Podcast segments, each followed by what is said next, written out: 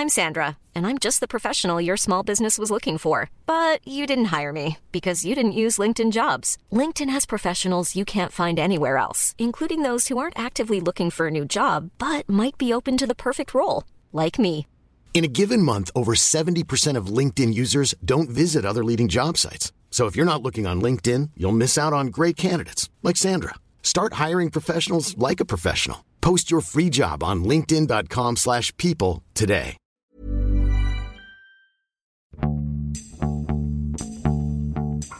欢迎收听《艺术有毒》，我是 Sammy。呃，我先介绍一下嘉宾吧。今天非常感谢这个文化土豆的主播又来帮我们撑场子啊，所以感谢那个嘉宾。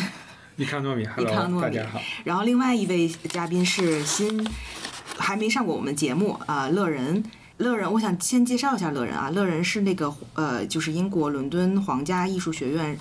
设计史博士毕业。然后呢，他之前在这个纽约的 Parsons 呃读的本科研究生，当时学的也是时尚史。呃，所以其实就可能给大家一些 hint，就是今天我们要讲的这本书可能跟设计啊、跟时尚有关系的。这本书叫做《What Artists Wear》，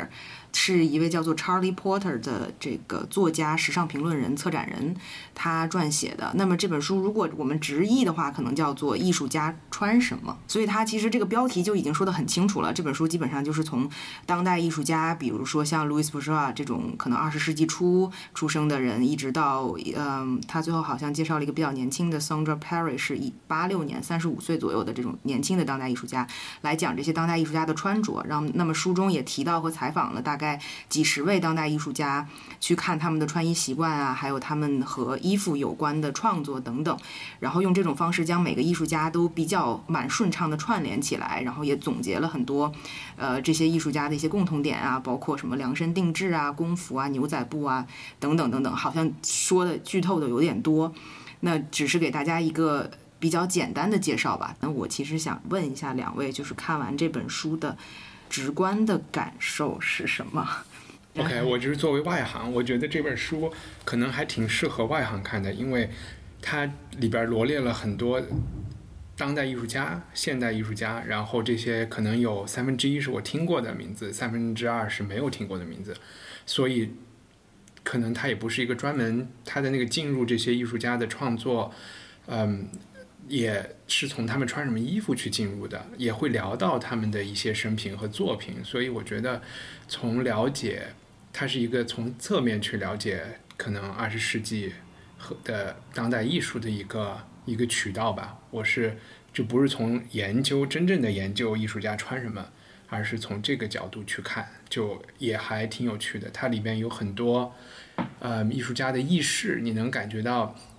比如说，在对待已故艺术家的时候，作者会去问他的朋友啊，去写邮件问一些跟穿衣服有关的八卦问题。所以我觉得，就是，嗯，他找到了一个蛮有趣的一个通道去了解当代艺术。嗯，那我知道乐人其实对这本书的了解比较早啊。你刚才说之前我们有聊到，你说在这个预售的时候你就看到了，然后就定了，然后等了五个月，他最后出版，你拿到这本书，那你当时是为什么对这本书很好奇？然后看后的感觉呢？因为我买书的时候都会去买一些跟时尚相关，这是我自己的专业，所以我就会收到很多这种类似的推送。我可能是去年 Christmas 时候，呃，圣诞节看到这本书推送给我，我立刻预购了。然后一直等了半年，然后五月份才寄给我，所以我可能是第一批拿到这本书的读者吧。我读完的感受，呃，跟一帆有点像，因为这本书不光是跟时尚有关，也是跟艺术有关。大部分的艺术家，说实话，我都不太了解，所以我看这本书的时候，也是一边读，然后一边去去 Google 这些艺术家。嗯，我的一个感受其实是这本书有一点点乱，但是是在我可以接受的范围之内。然后他的确像一帆说的，他做了很多采访。可是我自己的感受是，也许是因为这个篇幅限制，又他又写了很多的人，所以他没有办法把所有的采访做得很深入，或者说写得很深入。因为他这本书的主题，他是要 humanize 这些 artist，让大家好像是呃去神话吧，对这些艺术家。所以，但看完之后，我还是没有觉得自己跟这些艺术家的距离有被拉近。嗯，这是我自己的一个感觉。再就是，如果呃，我不应该把这本书看得太学术，因为这就是一本非常容易读的书。但有的时候我会觉得他的论点不是很站得住脚。嗯就比如说你关于丹尼的那一篇，他列了很多，大概有十个喜欢穿牛仔裤、喜欢穿丹宁的艺术家，然后他最后可能给了一个论点，就是说，For all its humility, denim is a cloth of beauty。就他说这个丹宁是一种粗鄙的布料，但它又是美丽的布料。嗯就这个对我来说，就这个论点你是从哪儿来的？读完那一章之后，我感受不到他嗯这个论点没错。是怎么来的。嗯，对我我我其实看完这本书，我就觉得哎有点浪费时间啊。就是这本书之前之前的那个呃印象很好，一个是因为我在买这个书之前哈，我会先看了它的前言那一部分。我不知道两位有没有印象啊？它前言的部分就是有点像一个简述，他想要在这本书里干什么。那个写的很好，我当时觉得哇，太有野心了。他好像要解释很多东西，就是包括。古今中外，然后从呃甚至是洞穴艺术里面，然后一直到这个古典艺术里面，呃这些雕塑在塑像的时候，他们的皱褶是怎么去做的，然后包括一些经典的这个画作里面，我们要怎么去看这个衣服？哇，当时我就看的说他哇这本书肯定很牛很厉害，所以我看了这个前面的序言之后，我是抱有很大的期望的。结果看完了以后，觉得他没有说出任何让我觉得。好像我不知道的事情，就是他有很多观点都是这个艺术家他用这个衣服啊，用布料啊，或者用选择穿什么样子的材质或者什么样子的呃特点的衣服来来来展现自我，我就觉得这不都是就是废话吗？我觉得好像是一个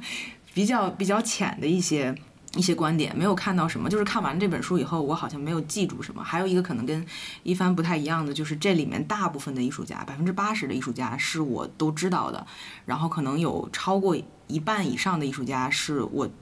就特别特别了解的，所以我就觉得他写的这些东西对我来说就太浅了，里面包括讲博伊斯。教包括讲库萨玛，就是草间弥生，包括讲这个 David Hockney 那些，我都觉得特别特别浅，就是只是蜻蜓点水的说，OK，他们穿的衣服很多就影响了时尚界，影响了很多设计师的怎么样怎么样的，就这些东西我都觉得特别特别浅，然后好像他就没有继续深入下去，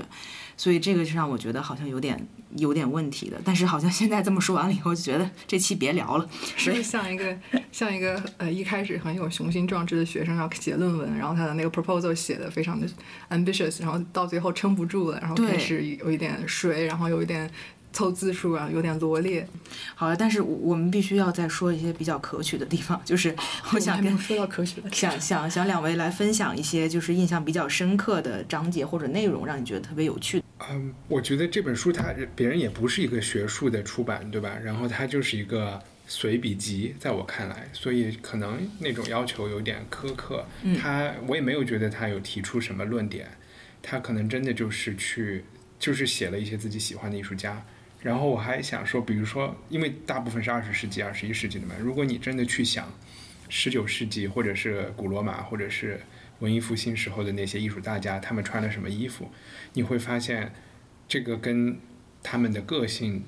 的关系可能没有那么大，还是那个文民族文化那个时候的服饰的科技材料关系大一点，我觉得吧。嗯，所以，除非我觉得有一点就是说，有一些艺术家或者是刚才乐人提到作家，他的他有一种人设，就是为了他的市场推广，或者是就是有时候导演啊也有这种，就是我们一想到毕加索就想到他穿的海那叫海魂服嘛，这啊，然后一想到啊、达利，你想到是他的胡子，就是有一想到雷锋，你就想到他的那个嗯，这个跳转了。对，我又是就就可能，如果是限制到这个上面去讨论他们的人设和这个，但是不是他又会觉得这个也很浅？嗯，所以它里面有一些里面讲到的。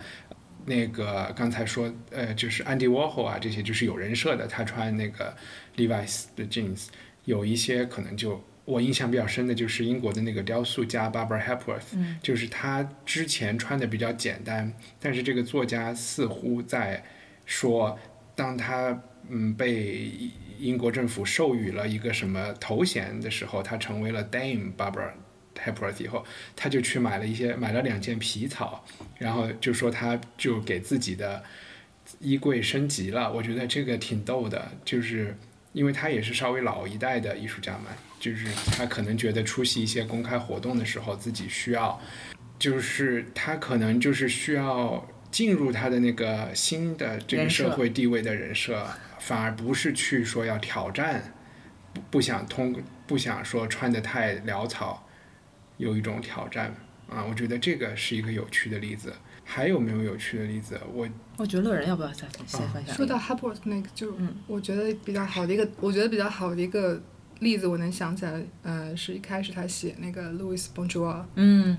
也可能是我刚开始读的也比较认真吧。嗯。我觉得那个他让我感觉他是一个有一个线性的叙事，从一开始他很小时候出生在一个比较富庶的巴黎的一个挂毯修复的一个工坊家庭，然后他十三岁就可以穿一套 Chanel 的套装去出去玩儿，然后到后来她嫁给了一个 curator 一个 art historian，然后她变成了她的身份发生了改变，她变成了别人的太太，而且在艺术圈你也知道，一个女性被忽视是一个常有的现象。然后到最后，她自己在年年纪更长之后开始做艺术，把服饰、把布料加到了她自己的创作当中。就你能看到服装在她的这一生当中是有一个改变的。我我我觉得这个还蛮有蛮蛮有意思，我印象还比较深刻的。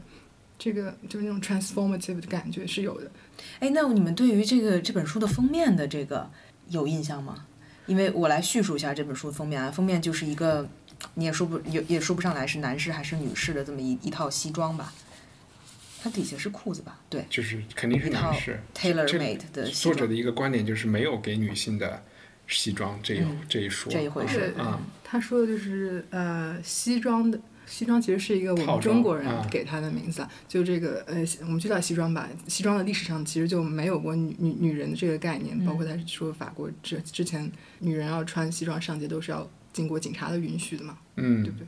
哎，不过他有提到说，这种套装夹克配裤子是由狩猎的、骑马的、嗯狩猎的这个衣服开始的。但是如果是这么说的话，如果回想看《唐顿庄园》这样的剧，就是骑在马上狩猎是有男人也有女人的，只不过他们都穿的差不多，对吧？女生嗯。没有说不准打猎。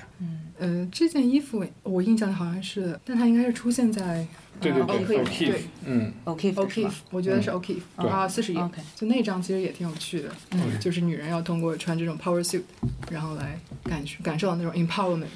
对，这就让我想到了前一两个月国内的那个一个时尚杂志办了一个类似女性力量的一个时装盛典，就是全场，哦它号称是全中国首个全女性阵容的时尚颁奖典礼。但是你就会觉得很奇怪，所有的女明星都穿着黑色的西装，啊，真的吗？对，你们可以去看一看，挺有趣那个那个真的。后来有一有一少部分人就提出来这个，为什么你这样一个号称要彰显女性力量的一个盛大的活动，大家都要穿西装，就你的想象是不是太单一了？你的女性力量都是通过是这个来不是西装呈现。赞助的活动不不不不不，肯定不是，肯定不是，肯定是大家都有各自商量，然后商量好的。？OK，那种那种方式，所以就刚才其实讲到 tailoring 这个这个章节，我觉得也可能是因为这在书的前半段看的比较认真啊，就确实觉得这这块儿还比较有意思，就是他可能讲到很多呃战后的那些艺术家，他通过女性艺术家是需要通过穿这种男士的这个西服来来彰显自己的这个 power，、嗯或者是来确定自己的不同，嗯，这些是有很多艺术家他串联的还挺好的，包括这个 Julian O'Keeffe，然后包括这个对弗里达·卡洛，就是他他们的这些服，包括其实这个关关于西装的这个一个人设也是挺明显的，他不是里头有说 Eve Klein 吗？嗯，就是 Eve Klein 在他的所有的 performance 的时候，全部都穿成那种西装，然后一尘不染。而是他穿西装的时候，可能观众或者是他的这些雇佣的这些 performer 也会觉得说，我好像不应该把你身上弄脏，就等等，就是穿西装都有一个人设。还有这个贾克梅蒂吧，好像是，对，因为贾克梅蒂也是一个非常有争议的艺术家嘛。然后他，比如说他，呃，他的我说的争议就是说他生活当中的人生的一些选择，还有他特别 abusive 的这个这个 personal，就是他的人格啊，这些都是其实后世的人在去写他的时候会提到的。然后这里面也提到了他。就是也是无论多穷或无论生活是什么样的一个情况，他一定要穿成这种好像西装，就即使是可能很很邋遢的一个样子，但是他还是要穿西装，要保持自己的那么一个好像有点绅士的这这样的一个形象吧。然后，所以我觉得西装的那一章节穿插的几个艺术家，我觉得还挺有意思的。嗯萨米，你会穿西装吗？有有有有西装，你想想起来，就是前一前几年特别流行那种顺色的那种西，就是有点像 tailor made 的西装，你你记得吗？我也是会 oversize 还是很 oversize oversize 啊，嗯，然后就现在还挺流行。对，现在也很流行，然后就会专门去选择在参加 Art Fair 的开幕的那一天穿。对，你看这最后一张他也写了，那个 Jeff 对 Koons 也是参加那种艺术 Jeff 博物 Koons。是随时都那么穿，他只是说他他他会穿的像他的藏家一样，对吧？啊对对对，就是像是同一个社会，但是确实是，我就看的这个特别有共鸣，就是为什么你就自己去想，你为什么要在开幕 VIP 那一天？因为你你是一个女性嘛，你怕你自己平时的这个形象给人的感觉不够有权威和你会有这样子的一个担心嘛，所以你需要树立一个好像很严肃，然后很很那个，甚至是故意要产生一些距离感这种装束，然后让别人 take you serious，就有点这种的感觉，就就是是穿上西装之后，真的觉得自己就自然就有力量对对对，自然就会有那种力量。嗯，我们这个问题是因为我最近在做的一个 project，其实就是一个 wardrobe study，然后嗯跟大家去聊自己的衣橱，因为我会觉得每个人真的都在 curate 自己的衣橱、嗯 c u r a t e 自己不同的 personalities、不同的人设，然后对衣橱其实就是一个很好的观察的一个空间。对对对然后我也会问这个问题，就是你在重大场合，你在特别需要自信或者需要勇气的时候，你会穿什么？穿哪件衣服？这个问题就我还挺，所以我就很想问问你，问问一凡。嗯。所以你不觉得我我就是在想说，像乔布斯穿的，还有 Mark Zuckerberg，你就会发现真正的有权利的人，就社会权利地位不需要别人来 con confirm 这个事情的人，现在特别是男性，他们就已经进一步的解放了自己，对吧？我就是怎么舒服，爱怎么穿怎么穿。对，但他们就会变成一个新的潮流，因为我正好正好前段时间采访了一个另外一个博士生朋友，她她是个女生，然后她就是从十几岁就是乔布斯的粉丝，然后乔布斯在每个发布会上，他穿的那件黑色的 T 恤并不是一个随随便便，他是三宅一生帮他专门设计的，就他那个特点就是他的领子前边有一条暗线，嗯，就你可能看不出来，但他就知道是他的粉丝人可能都知道，所以这个女生就会专门跑到日本去，就买了两件原版的衣服。她每次在自己不管是什么来做 presentation 啊，或者参加什么会议那种特别心虚的时候，就会穿上这件衣服，他就觉得特别有力量，就感觉乔布斯在陪着。嗯，这些是管用的，我觉得。但是你刚才说的那些，我其实真的觉得是不同的不同的社会还是有不一样的。我觉得在嗯，比如说，我觉得在在美国，这可能也是我的刻板印象，在美国或者在北京。我就也特别具体的说，要是在北北京，就可能你可以这么做干。但是如果我觉得我想象的，如果你在伦敦或者你在上海，我觉得像他们这么有底气的去做这件事情，也也比较难。嗯，没问题。你说的是在正式社交场合，吧？对对对在正式社交场合，这个书里有一个很有趣的点，就是说安迪沃霍去白宫参加一个晚宴，然后所有人都穿的是所谓的外台，嗯。然后他就在他的这个礼服里边儿还穿着自己的牛仔裤。牛仔裤，然后中间还把这个外面的裤子再脱下来给别人看，证明我还穿着这个牛仔裤。给总统的女儿看，对，他是说那个理由是好像说外面那层裤子穿着不舒服啊什么，反正给了一个理由，但是我觉得就还挺适合用用来做精神分析的，对吧？就是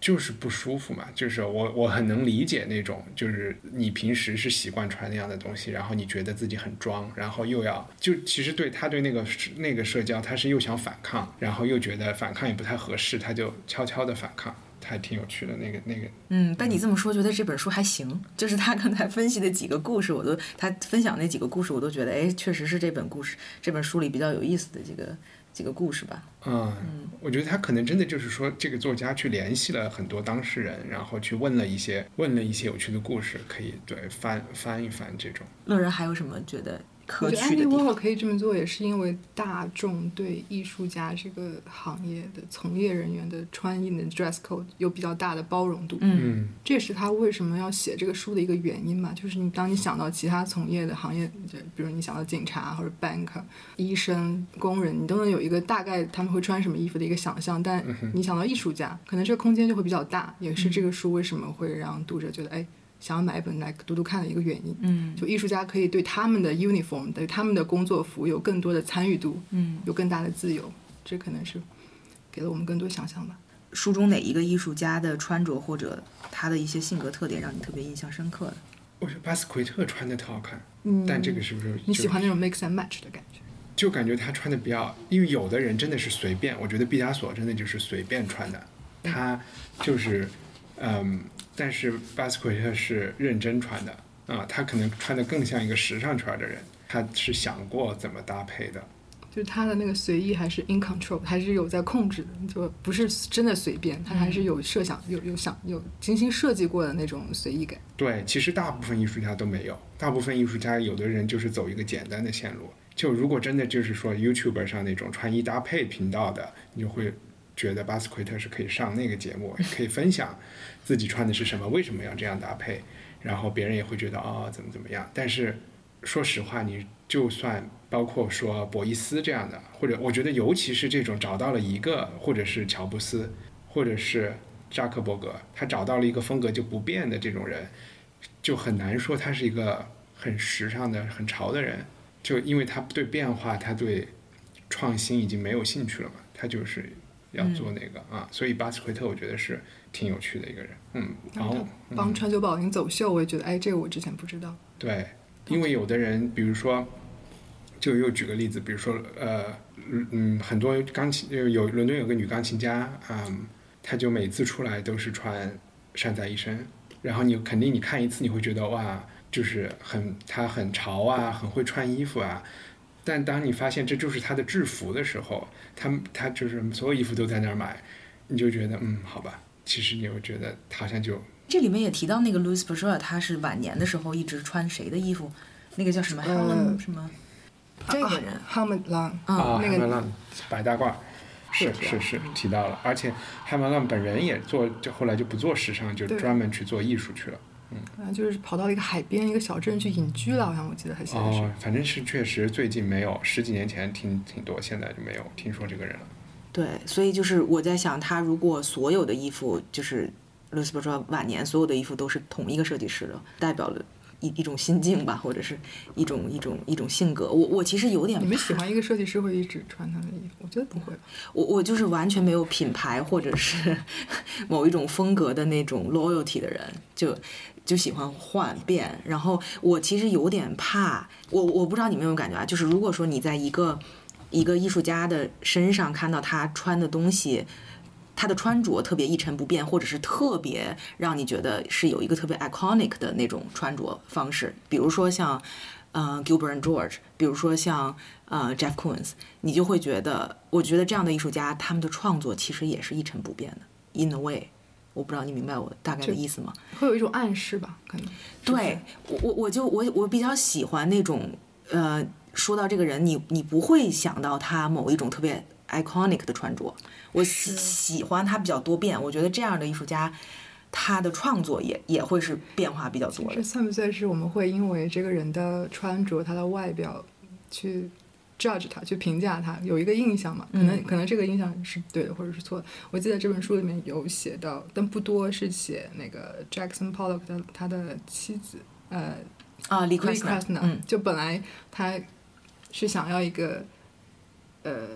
，Jackson Pollock 啊不，他是收到一个照片，啊就那个鞋子，他本来以为是 Jackson Pollock 的，嗯但其实后来发现那个鞋子就非常 Jackson Pollock 风格的那个鞋子其实是他老婆的，嗯而 Pollock 自己的鞋子就是非常一个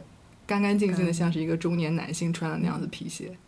就我们可能一开始看到那个鞋子都会以为就是嗯 stereotypically 以为那个是谁的，但其实并非是这个样子。对，是，所以我在想，如果你去问艺术家吃什么，或者是作家吃什么，其实可能你就有的人就很注重吃，有的人就完全不注重，就吃方便面也 OK。所以我就觉得，对于而且或者你去看莫斯科的艺术家和巴黎的艺术家，你又会觉得可能穿衣服跟他的作品不一定有什么直接的联系，毕竟他不是专业做时尚的人，或者他有可能对这事儿就不感冒。嗯嗯，其实我也想问，你们会不会觉得这个书有点有的是有的地方有点牵强，比如硬把他的穿着跟他的作品挂在一起？嗯嗯，因为有的时候我们穿什么衣服，可能真的没有经过太多的思考。嗯，这个时候如果有人拿来硬分析一下的话，对我觉得有点牵强。对尤其是被 fashion 界的人分析，我觉得你只能分析出，OK，他是喜欢 fashion 的，然后你就可以去分析。但是不喜欢的这个百分之九十五的这个，就是没有进入这个状态的人，就不用去分析他了。但是有的时候我会觉得这些时尚评论人或者是写时尚的人有点有点流氓，是因为他们会觉得，如果你是一个喜欢时尚的人，那么你肯定是在这个时尚的体系之内。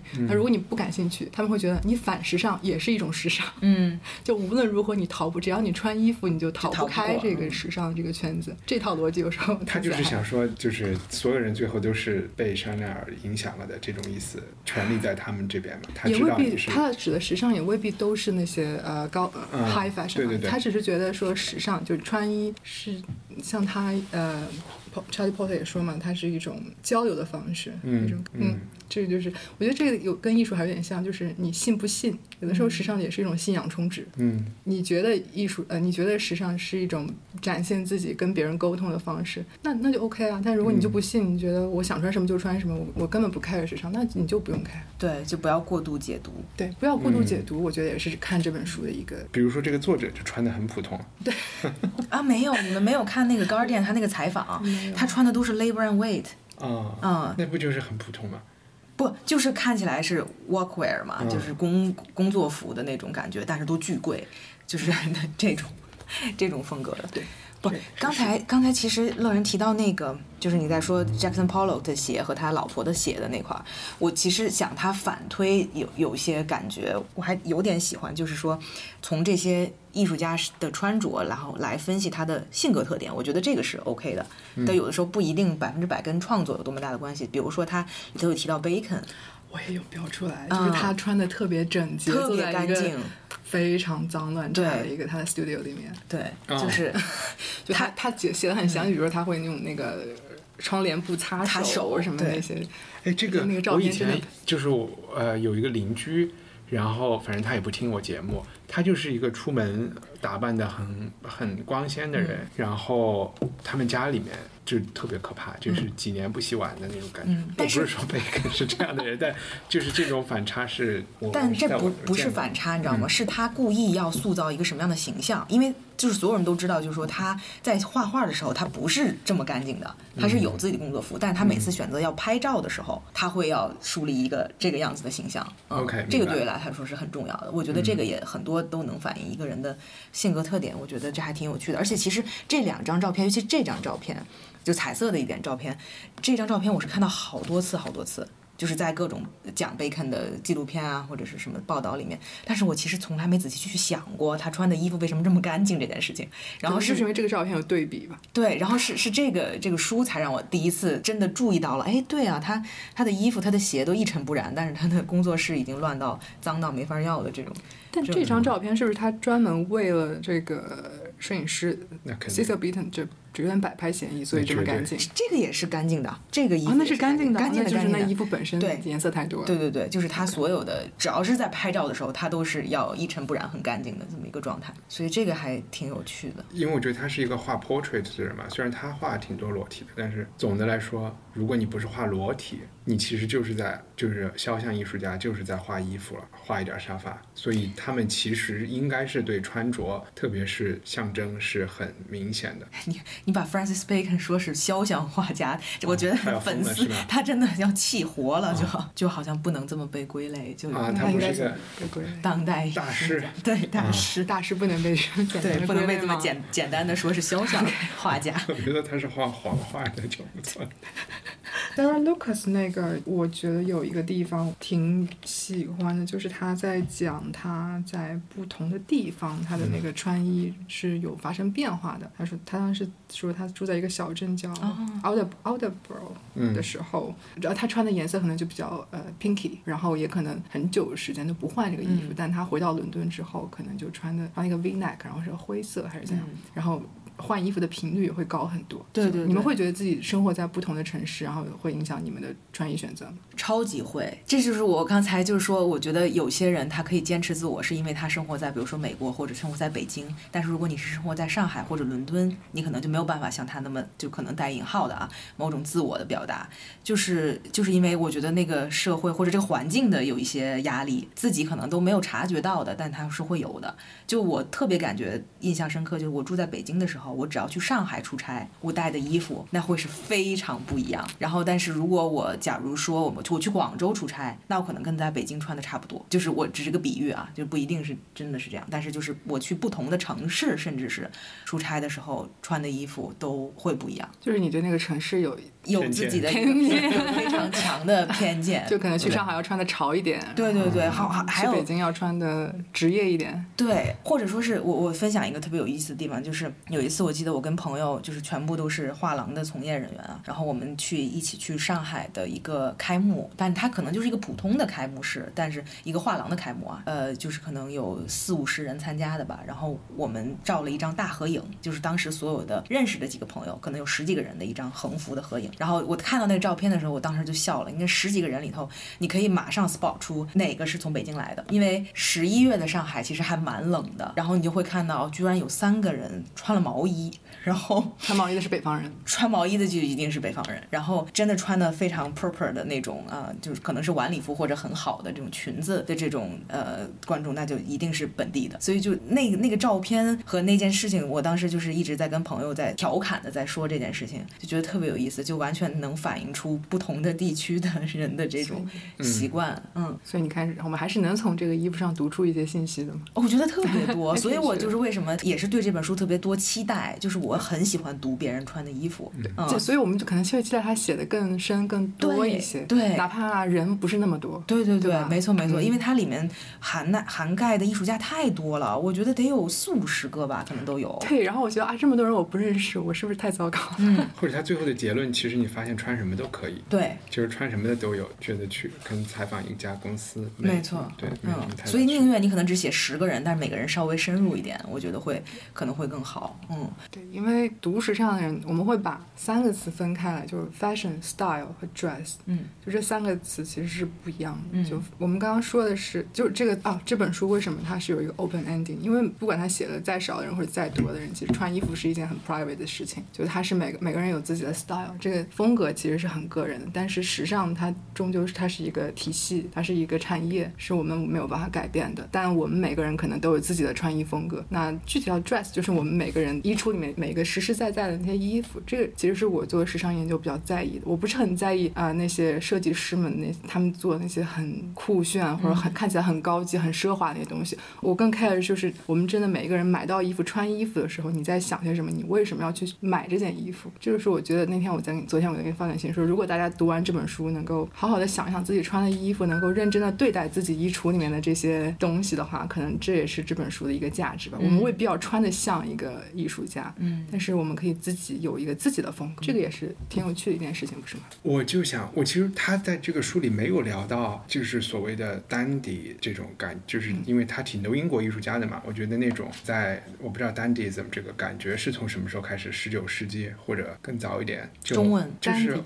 就是王尔德这种人的穿衣服的方式，就是浮夸啊。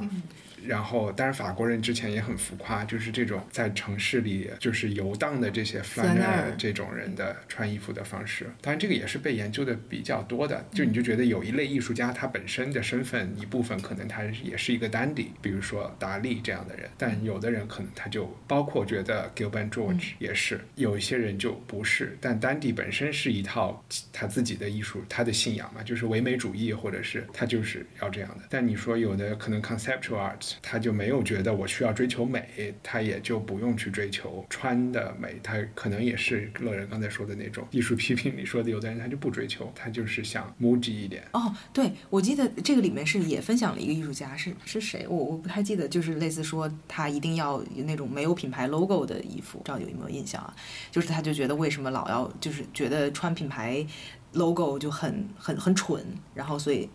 要去找这个没有品牌就有点 MUJI 的这种风格的，嗯，嗯，然后我就在想这件事情，然后现在在看那个张一帆的帽子，然后 很大的 logo 在上面。嗯，哎，但是现在做艺术的人是不是都比较讨厌把 logo 放在外面？我不知道，你们对现在做艺术的两极两啊是吗极？嗯好的，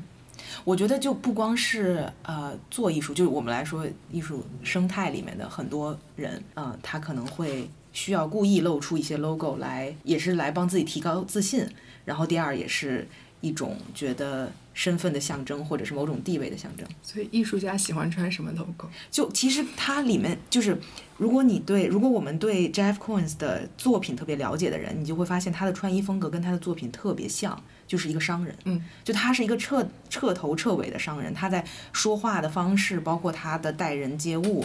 他跟什么样的人做朋友，都非常的商人化。呃，所以你就发现他总是穿西装，总是一本正经的那种感觉啊。但有说是因为他之前是炒期货的，对，这里面有写的。啊是是是是说这个他有有保留一些这个这个这个这个特点，所以那他还挺表里如一的。对，就挺表里如一的，没错，没错。所以我觉得他就是属于这种，OK，我要穿的跟我的藏家是一样的，就是这种感觉。嗯，这样的话也容比较容易交流，然后比较容易不要有跟藏家、跟有钱人不要有那么大的距离感，因为或者是他的人设里他就没法儿没法艺术穿时装，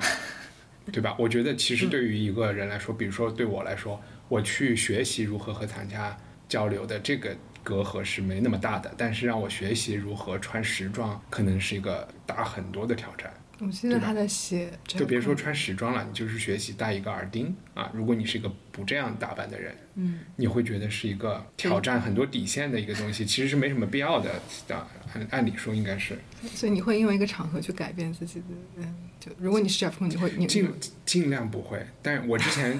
就是以前在伦敦找工作有一个段子，就是我去就是这边不是你都是通过中介嘛，就是所谓的 headhunter 找工作，然后你就跟他们见面的时候，别人就问你想找什么样的工作，然后我就说，呃，两个要求，一是不用穿西装，就是可以穿 T 恤上班的；第二是公司提供一个锁自行车的这样的地方。你会发现，从文化上这两个圈嗯交叉的这一类公司，可能我都会愿意去工作，挺奇怪的，，对对，因为他嗯的很多就是着装要求还是跟公司文化有很大的，对，很大的嗯相关的。对，而且如果你是一个骑自行车的人，就会发现你穿不了很多衣服。然后，如果就你把它当成一个信念的话，它会帮你过滤掉很多其实和你的不搭配的很多东西。哎，这是很我我不知道，我以前在纽约住的时候，其实有很多需要穿西装上班的人也会选择骑自行车，他们西装可能在自己的背包里面，嗯或者衬衫在背包里面，因为公司会给他们提供一个洗澡的地方。对你跑步或者骑车上班之后，你可以洗完澡再换上你的 uniform，再换上你的工装再上班。对我不知道伦敦是不是这样。我们这儿也是这样的，我看到就是我看到你们就是为了因为洗澡，我就对，为了为了要跑步上班，所以要提供一个可以洗澡的，无论这个画廊多小，但是一定要可以有洗澡的地方。我觉得这个更可怕，就其实细思恐极。为什么啊就是他会把穿那个衣服看得更重，他希望你可以就是把两个其实不匹配的生活方式和思想，硬要通过洗澡和转变来放在一起。我觉得 OK 吧，我觉得这算是一个平衡，不能算是一个要互嗯相的妥协妥协。对对对对对对。对，嗯。啊、所以乐人，你在上学的时候，就是你有会注意你们的，因为你是皇家艺术学院嘛，那肯定你的同学，包括你的老师，肯定他们的穿着，金碧辉煌的时候，对，就是会有某一种风格嘛。像你刚刚介绍我的时候，我研究生的时候是在一个时装学院里面，然后后来来了英国之后，来到了一个艺术学院。我在研究生的时候，大家我学到了一个本领，就是你看到这个人，可能十秒钟之内你就要从他身上扫描一下，发现一件今天你可以夸他的点，嗯然后这电梯里面的 small talk 就有了。嗯，然后大家会非常在意你穿了什么，或者你今天背了一个什么样的包包，然后这就是你们今天可以讨论的内容。但是现在，如果你在一个艺术学院，我觉得艺术家们或者呃艺术从业者们都穿的好像他不是很开心的样子。嗯，然后我是在这边读博士，然后就是如果你在一个学术圈里面，好像你就不能穿的看起来太浮夸或者嗯太有钱。嗯，哎，这就大家会有这种想象。你想象一下，如果一个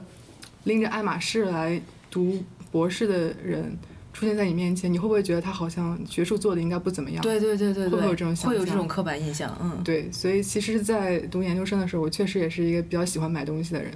也会有的时候，嗯，存一些钱买一些比较贵的东西，但后来我从来了英国之后，他们真的就被我完全的放在了嗯，柜子里面，就再也没有拿出来过。就但这因为我觉得，学术圈没关系，这是普遍的，起码和上海、香港比，这边就但如果你看在伦敦的那些呃服装学院，比如圣马丁或者是嗯伦敦服装学院、那边的学生们出来，还是名牌比他们因为较多啊。嗯，还是会他们会比较喜欢这个这些东西。嗯，所以就说那那学术圈的人应该穿什么？我好奇就。我会，我可能是我自己想太多，我总觉得一个做学问的人，你不应该太在乎你穿什么，或者你但是你又是做时时，你知道吗？时时装时尚的这个研究的话，那是不是也应该中和一下？就好像你做这个东西，你应该站在时尚之外，做一个冷静客观的观察者，而不是你真的被卷进去。哦，还有这样子的一个。嗯，我觉得其实可以的。那你的同学呢，或者你的老师，你的因为老师我去参加一些会议的时候，真的大家穿的就是非常的朴实，嗯，就是朴实到不能再朴实。嗯，这个时候如果我穿了一个特别扎眼的东西，其实我会觉得有点不好意思。嗯嗯，对，这个我想问，就是如果是这时候你背一个 LV 或者背一个爱我马仕，觉得非常会不会觉得很扎眼？非常不嗯得体。嗯，嗯，其实不是不是我自己想太多，而是这个环境就给了我这种影响。确实，我觉得对于很多女性来讲，就是尤其背什么包哈，就是我是在什么环境下我都可以背帆布包出门的人。但是当然，一般的奢侈品包你我也觉得也没问题。但是我来了这边以后，或者是我现在都在可能伦敦东区生活，不好意思背啊。对，嗯。真的不好意思背，就觉得帆布包永远是最自如的。你背了一个带 logo 的，你就觉得啊，怎么哪儿不舒服？对，有这这种感觉。是时尚的一个悖论，就是嗯你既想跟周围的环境融合在一起，但你又想强调你自己的独特，嗯想要有一点 individuality 的嗯在里面。这就是时尚为什么永远是一个循环的原因，我觉得。所以这本书好看吗？那这本书这么说起来也还 OK，因为我觉得最近这本书卖的挺好的，一个很大的原因，我们录音前有讨论过啊，我就是说这个是特别好的夏天阅读，就它很轻松，很好读，图很多，就是你可以知道很多艺术家的轶事趣事，我觉得这个从这个角度来说是挺好的。然后你很快的就能翻完，可能想象一下你在一个夏天躺在海滩边上，然后晒着太阳，然后旁边听到海浪的声音来翻一翻这个书，还是 OK 的。嗯我同意。只是我之前可能对这本书的期待过高，然后就是可能觉得它会更学术，嗯，但是它其实没有。嗯，对，其实那个什么沈从文的《古人的服饰》，你也没有觉得他还是深入浅出，谁都能看。嗯嗯但是那我就要推荐，就是我们认识的一个朋友做的那本杂志，，OK，怎么念？Vost Vostosh？Vostok Vestosh 还是 Vostosh？不知道 Vestosh，Vostok，嗯，是一个世界语，呃，是衣服的意思。我我我我我我一直订阅他们的杂志，嗯，就是一本厚厚的，对对对然后每次一本。都有很可爱的啊安妮啊，Anya Kronberg，呀呃，那是一年一他在国内其实都挺火的。了。对。啊哦，对啊。对，哎呀咱们孤陋寡闻不知道吗？那一年一本，然后我是一个很机缘巧合的情况下看，就上厕所的时候翻了那本书那个杂志，然后就。我当时我的想象是这本杂志应该是很学术的，就是我肯定是看不懂的。结果我看了以后，哇，就从厕所出不来了。我就觉得我要把这篇看完，因为它每一篇很长嘛，但是非常好读啊！我当时就非常惊喜，然后后来就开始去买这个杂志。然后我觉得那个就真的是我觉得做得到深入浅出，又很有意思。然后如果你对 fashion 感兴趣，你又不是这个圈子的人，也可以读的这么一本书。对，那本书里面很多 contributor 都是呃是各种时尚学院的老师，然后时尚从业者，就是他们写的随笔一样的，嗯。就而且没有广告，对吧？那个书嗯。哦没有没有广，告完全独立，都很少他们已经很少更新了吧？好像一很久没更新了，嗯，所以去年，对对对。嗯，对。嗯所以我我会我会推荐那本，我觉得那个如果对时尚感兴趣，看了也会比较有意思。但那个是要真的很有兴趣的人，但这本就是对艺术家和艺术家穿什么感兴趣的人，或者是艺术家可以读一读，找找灵感。然后 像刚才那个乐人说的，就是说我们可以哎看了这本书也许会想自己要怎么穿着，想的多一点，嗯，这个可能会有比较大的灵感作用。呃荐，你说到这，那我就推荐一本，就是我刚刚也提到我自己做的那个衣橱研究的一本书吧。嗯，它是伦敦时尚学院的一个老师叫 Kate Fletcher，他前几年出了一本有点方法论的一个书，就是你看了拿到了这本书之后，你可以自己按照他的方法去给你自己的衣橱做一个 audit。嗯，它里面有五十种方法。嗯，等一下，我们回头可以把这本书的名字放到、收 notes 是要断舍离的意思吧？是也不是？不，也不是断舍离，就是有各种各样，它有各种各样的分析的方法，让你去通过你的衣橱更加了解你自己的，不管是性格、生活方式，包括你嗯对于 sustainable fashion 有什么嗯对有什么贡献之类的。嗯，OK 啊，我觉我是最后觉得应该有人在写一本类似的，但是去研究一下，我觉得新闻联播主播的西装的变迁，还有什么春晚主持的这种变迁，不知道有没有人做？我觉得会在中国会卖得很好，如果准卖的话。不都不用说那个，我觉得这个如果做一个中国艺术家的版本，都会卖的挺好的。就是有很多中国艺术家的穿着风格，而且其实这本书我看到最后，我就发现原来他是他是 F，他最开始是 FT 的那个 column 嘛，他写的专栏，然后慢慢来延伸出来，延伸成一本书。所以我就哦，我觉得 OK，既然你是给 FT 写的，那你可能就有类似的这个读者的预设，所以他可能写的是这样子的，嗯。我我之前预定这本书的时候，在跟国内的一个呃出版方面的一个前辈聊，我说这个书你觉得可不可以变成一个中国版？他说、嗯可以啊，很好呀。然后他下一下一句就开始想怎么去找赞助，嗯 品牌赞助、嗯，奢侈品赞助，哦天这种，嗯，他一定会卖的很好的。想象就不太一样。对，那个想象就不太一样。但确实是，我觉得我当时看的时候也在想，如果有一个好的记者去写一下中国，去中国艺术家，也把它写成，就不一定是一下就写书啊，就变成一个 column 一个专栏，然后慢慢来写艺术家穿什么、怎么穿的一些，也会挺有意思的，就是针对中国艺术家。所以你觉得中国艺术家穿衣服最好看的是谁？我刚刚想问这个，你最想先哇进谁的衣橱看一看？哇，好问题啊！我想一想，我觉得就是那个谁比较有特色，陈天卓，陈天卓。那都不用看啊，他每天穿的都很那个代表自己啊，啊、反正他是我比较能记得住。向京吧，嗯。向京，你知道，嗯，就是我觉得向京的气质很好嘛，然后我就嗯。会，呃，还挺好奇他的衣橱，嗯，好像不能算艺术家，呃，那对建筑师夫妇张永和跟鲁丽佳，哦，我还挺喜，可能更多的是喜欢他们的作品，然后嗯。看到他们也觉得他们本人本身比较有魅力，比较有气质，就更想了解他们穿什么，嗯，更多的想知道他们他们的品味，我想去他们家看看。那不一定是穿的，而是他们家里的，对，但是时尚本身不光是衣服，配饰啊，都是时尚的。好吧，那我们今天就差不多了，录到这儿，好，好。感谢两